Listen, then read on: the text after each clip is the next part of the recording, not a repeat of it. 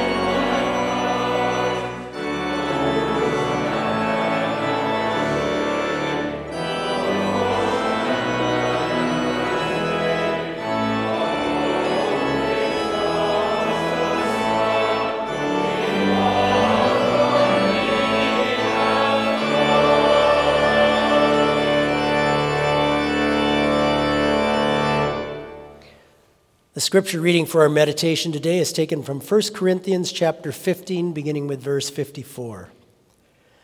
So when this corruptible has put on incorruption and this mortal has put on immortality, then shall be brought to pass the saying that is written, death is swallowed up in victory.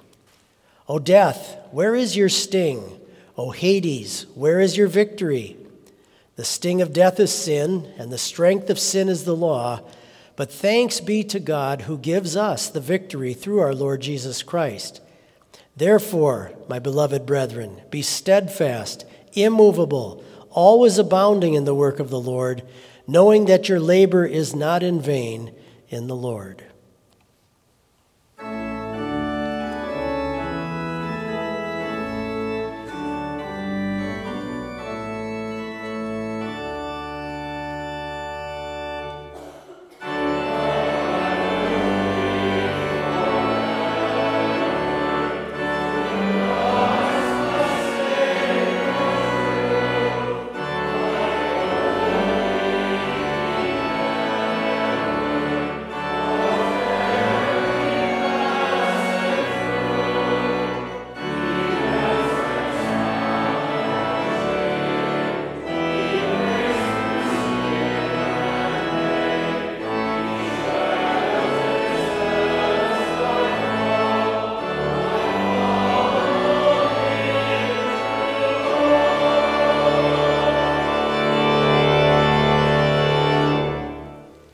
May be seated. The week before I started high school, so the week before I started ninth grade, I was sitting on a nice sunny day outside of my grandma's house on my bike, looking at her front door, and suddenly coming through that door was her body. She had died the night before and had been found that morning.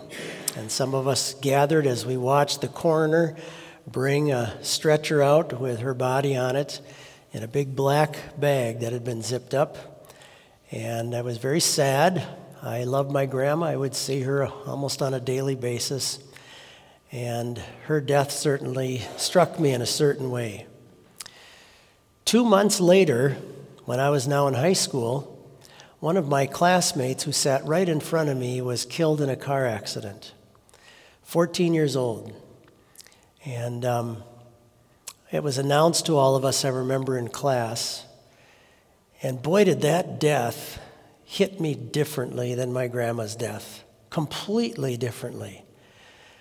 My grandma was one that I maybe expected. She was getting up in years, but 14 years old, this young lady who I would talk to in class every day before we started, someone my same age, man, that one just went through me in a whole different way.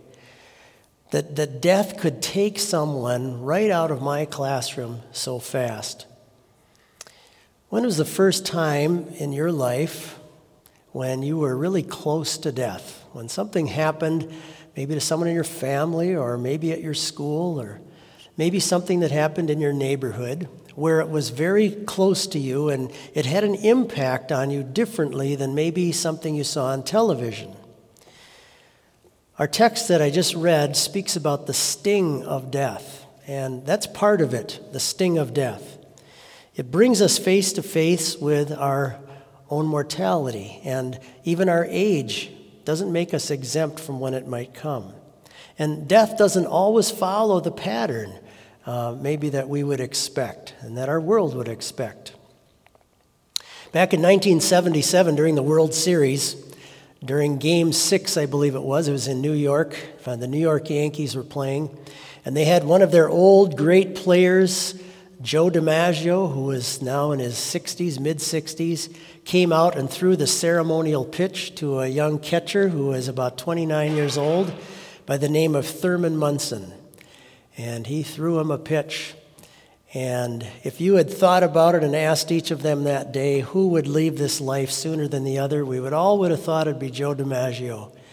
He lived 20 years longer than Thurman Munson. Death doesn't care how old you are. Death doesn't care how great of an athlete you are. It doesn't care necessarily how well you've taken care of your body. Not that we shouldn't do that too. St. Paul talks about, he uses the word the sting of death. It's a Greek word that has to do with a very sharply pointed weapon. And it's often used to describe swords and things. It's also the Greek word that is used in the book of Revelation to describe the sting of a scorpion. Uh, that's interesting, the sting of a scorpion. And death stings us in multiple ways, not only when we lose a loved one, like a grandparent or parent or sibling or someone, but it also brings with it a, a, sense of fear about having to face God. It suddenly brings a, a reality to all of that and a suddenness to all of that. And it's also a reminder of the fact that everybody here will probably face death someday unless the Lord returns first.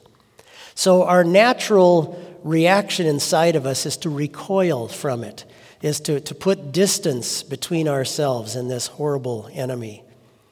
I remember um, taking a shower in our when we lived in Florida, and suddenly a tiny scorpion came up through the drain um, down by my feet, and boy, did I scramble to get away from that, and quickly found a shampoo bottle to smash that thing.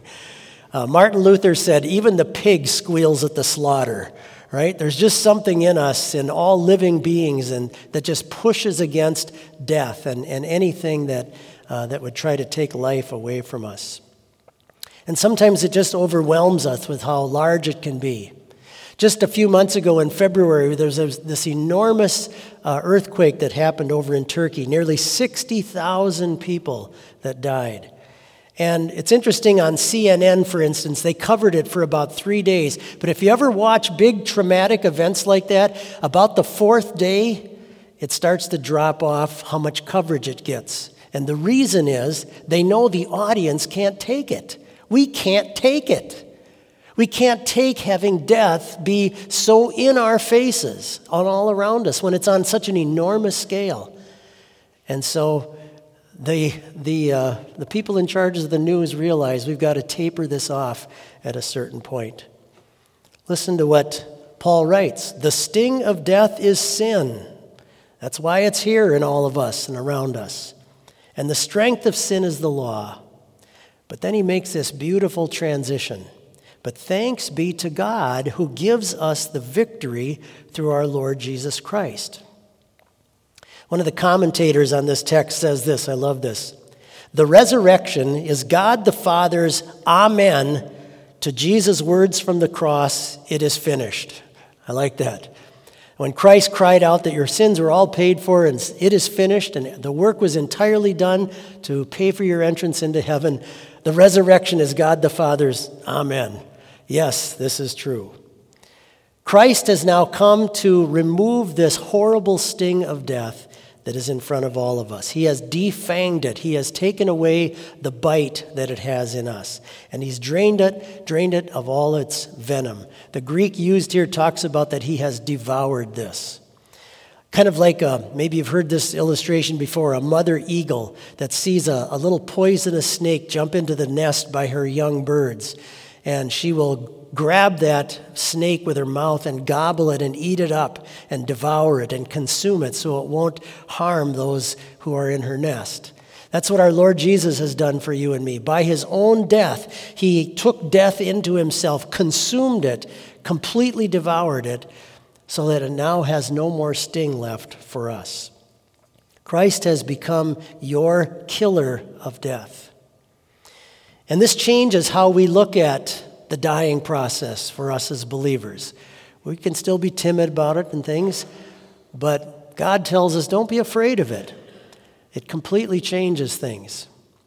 Back in uh, the 1800s, there was a, a slave by the name of Henry Brown and he had a very nasty, evil master that was taking care of him. And he forced him to work in on his plantation in the packaging room that would send shipments of cotton out to other parts of the world. And um, so this work of building and putting everything in all of these crates became part of his slavery, if you will. But one day Henry decided, I'm going to package myself in the crate and label it for Boston. And so he shipped himself to Boston to his freedom and lived out the rest of his life in absolute freedom. That's a picture of what Christ has done for you and me with death, okay? Death to everybody else in this world looks like part of the slavery that we have to the grave here in this life. Jesus says, No, I'm going to make it the very package by which you get to heaven. I'm going to make it your entrance into true freedom, the real freedom that He has for us in everlasting life. There's no reason for us anymore to be afraid of death, though we may still have tendencies toward that. But Christ would have us look at it with absolute confidence. Notice, He gives us the victory, the very victory that He Himself won over it on that first Easter. And this victory that He gives us by faith is why we can stand over the graves of our loved ones as we place them down into the ground and sing with such defiance about death. At my mom's funeral, one of the hymns that we sang, like, like the golden sun ascending, has a great line in it. And every time I sing this, I think of my mom's funeral and how confident we are can be about death. Death itself is transitory. I shall lift my head in glory. What a statement. Death is nothing but a transitional phase for us to finally reach the glory that is waiting for us. So, because of this, what does Paul say? How does, how does this affect, affect our lives? Therefore, my beloved brethren, brothers and sisters in Christ, be steadfast, immovable, always abounding in the work of the Lord, knowing that your labor is not in vain in the Lord. I want to close with a, a little story some of you have heard me tell before. Back in the, in the late 1980s, maybe early 90s, there was a drug lord out in Los Angeles who had built up millions of dollars from selling drugs to the community and was suddenly shot down and killed. He was only in his 30s. And his friends took uh, his money and decided to throw him an elaborate funeral procession. And they had a horse drawn carriage with a glass casket uh, that his body was pulled through the streets of Los Angeles. And, and hundreds of people, thousands of people came out to the streets to watch this. And they had a full band playing as they went down the street. And I remember the interview, there was a reporter on the scene that went out to interview some of the people in the crowd, and some of the young people were so impressed by this. And he came to this elderly African American woman, and she was probably in her 80s, and he was interviewing her, and she said, Yeah, but he's still dead, isn't he? He's still dead. And I thought, That's right, he's still dead. If you're going to live your life for the things of this world and what you can get out of this world, that's about the best the world can offer you a glass coffin behind a horse with a band. That's, that's what you're going to get if that's your life and to live for that. Your Lord Jesus has come into this world to win for you a much greater, a much greater world to live in by his own death and his own resurrection. And he has chosen out of love and mercy to you to just give you that victory as your own. Grab it, possess it, and live for that. Amen. Let us rise and join in our Lord's Prayer. Our Father who art in heaven, hallowed be thy name. Thy kingdom come, thy will be done on earth as it is in heaven. Give us this day our daily bread, and forgive us our trespasses, as we forgive those who trespass against us and lead us not into temptation, but deliver us from evil. For thine is the kingdom and the power and the glory forever and ever. Amen.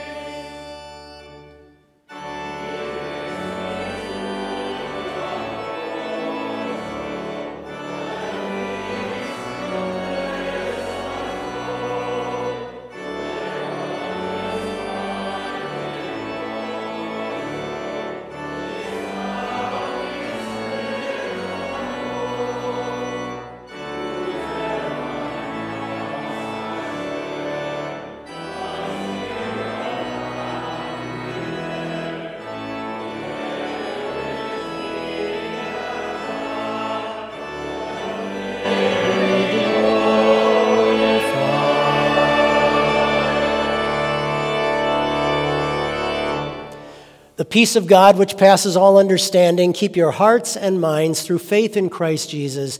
Depart now in his peace. Amen.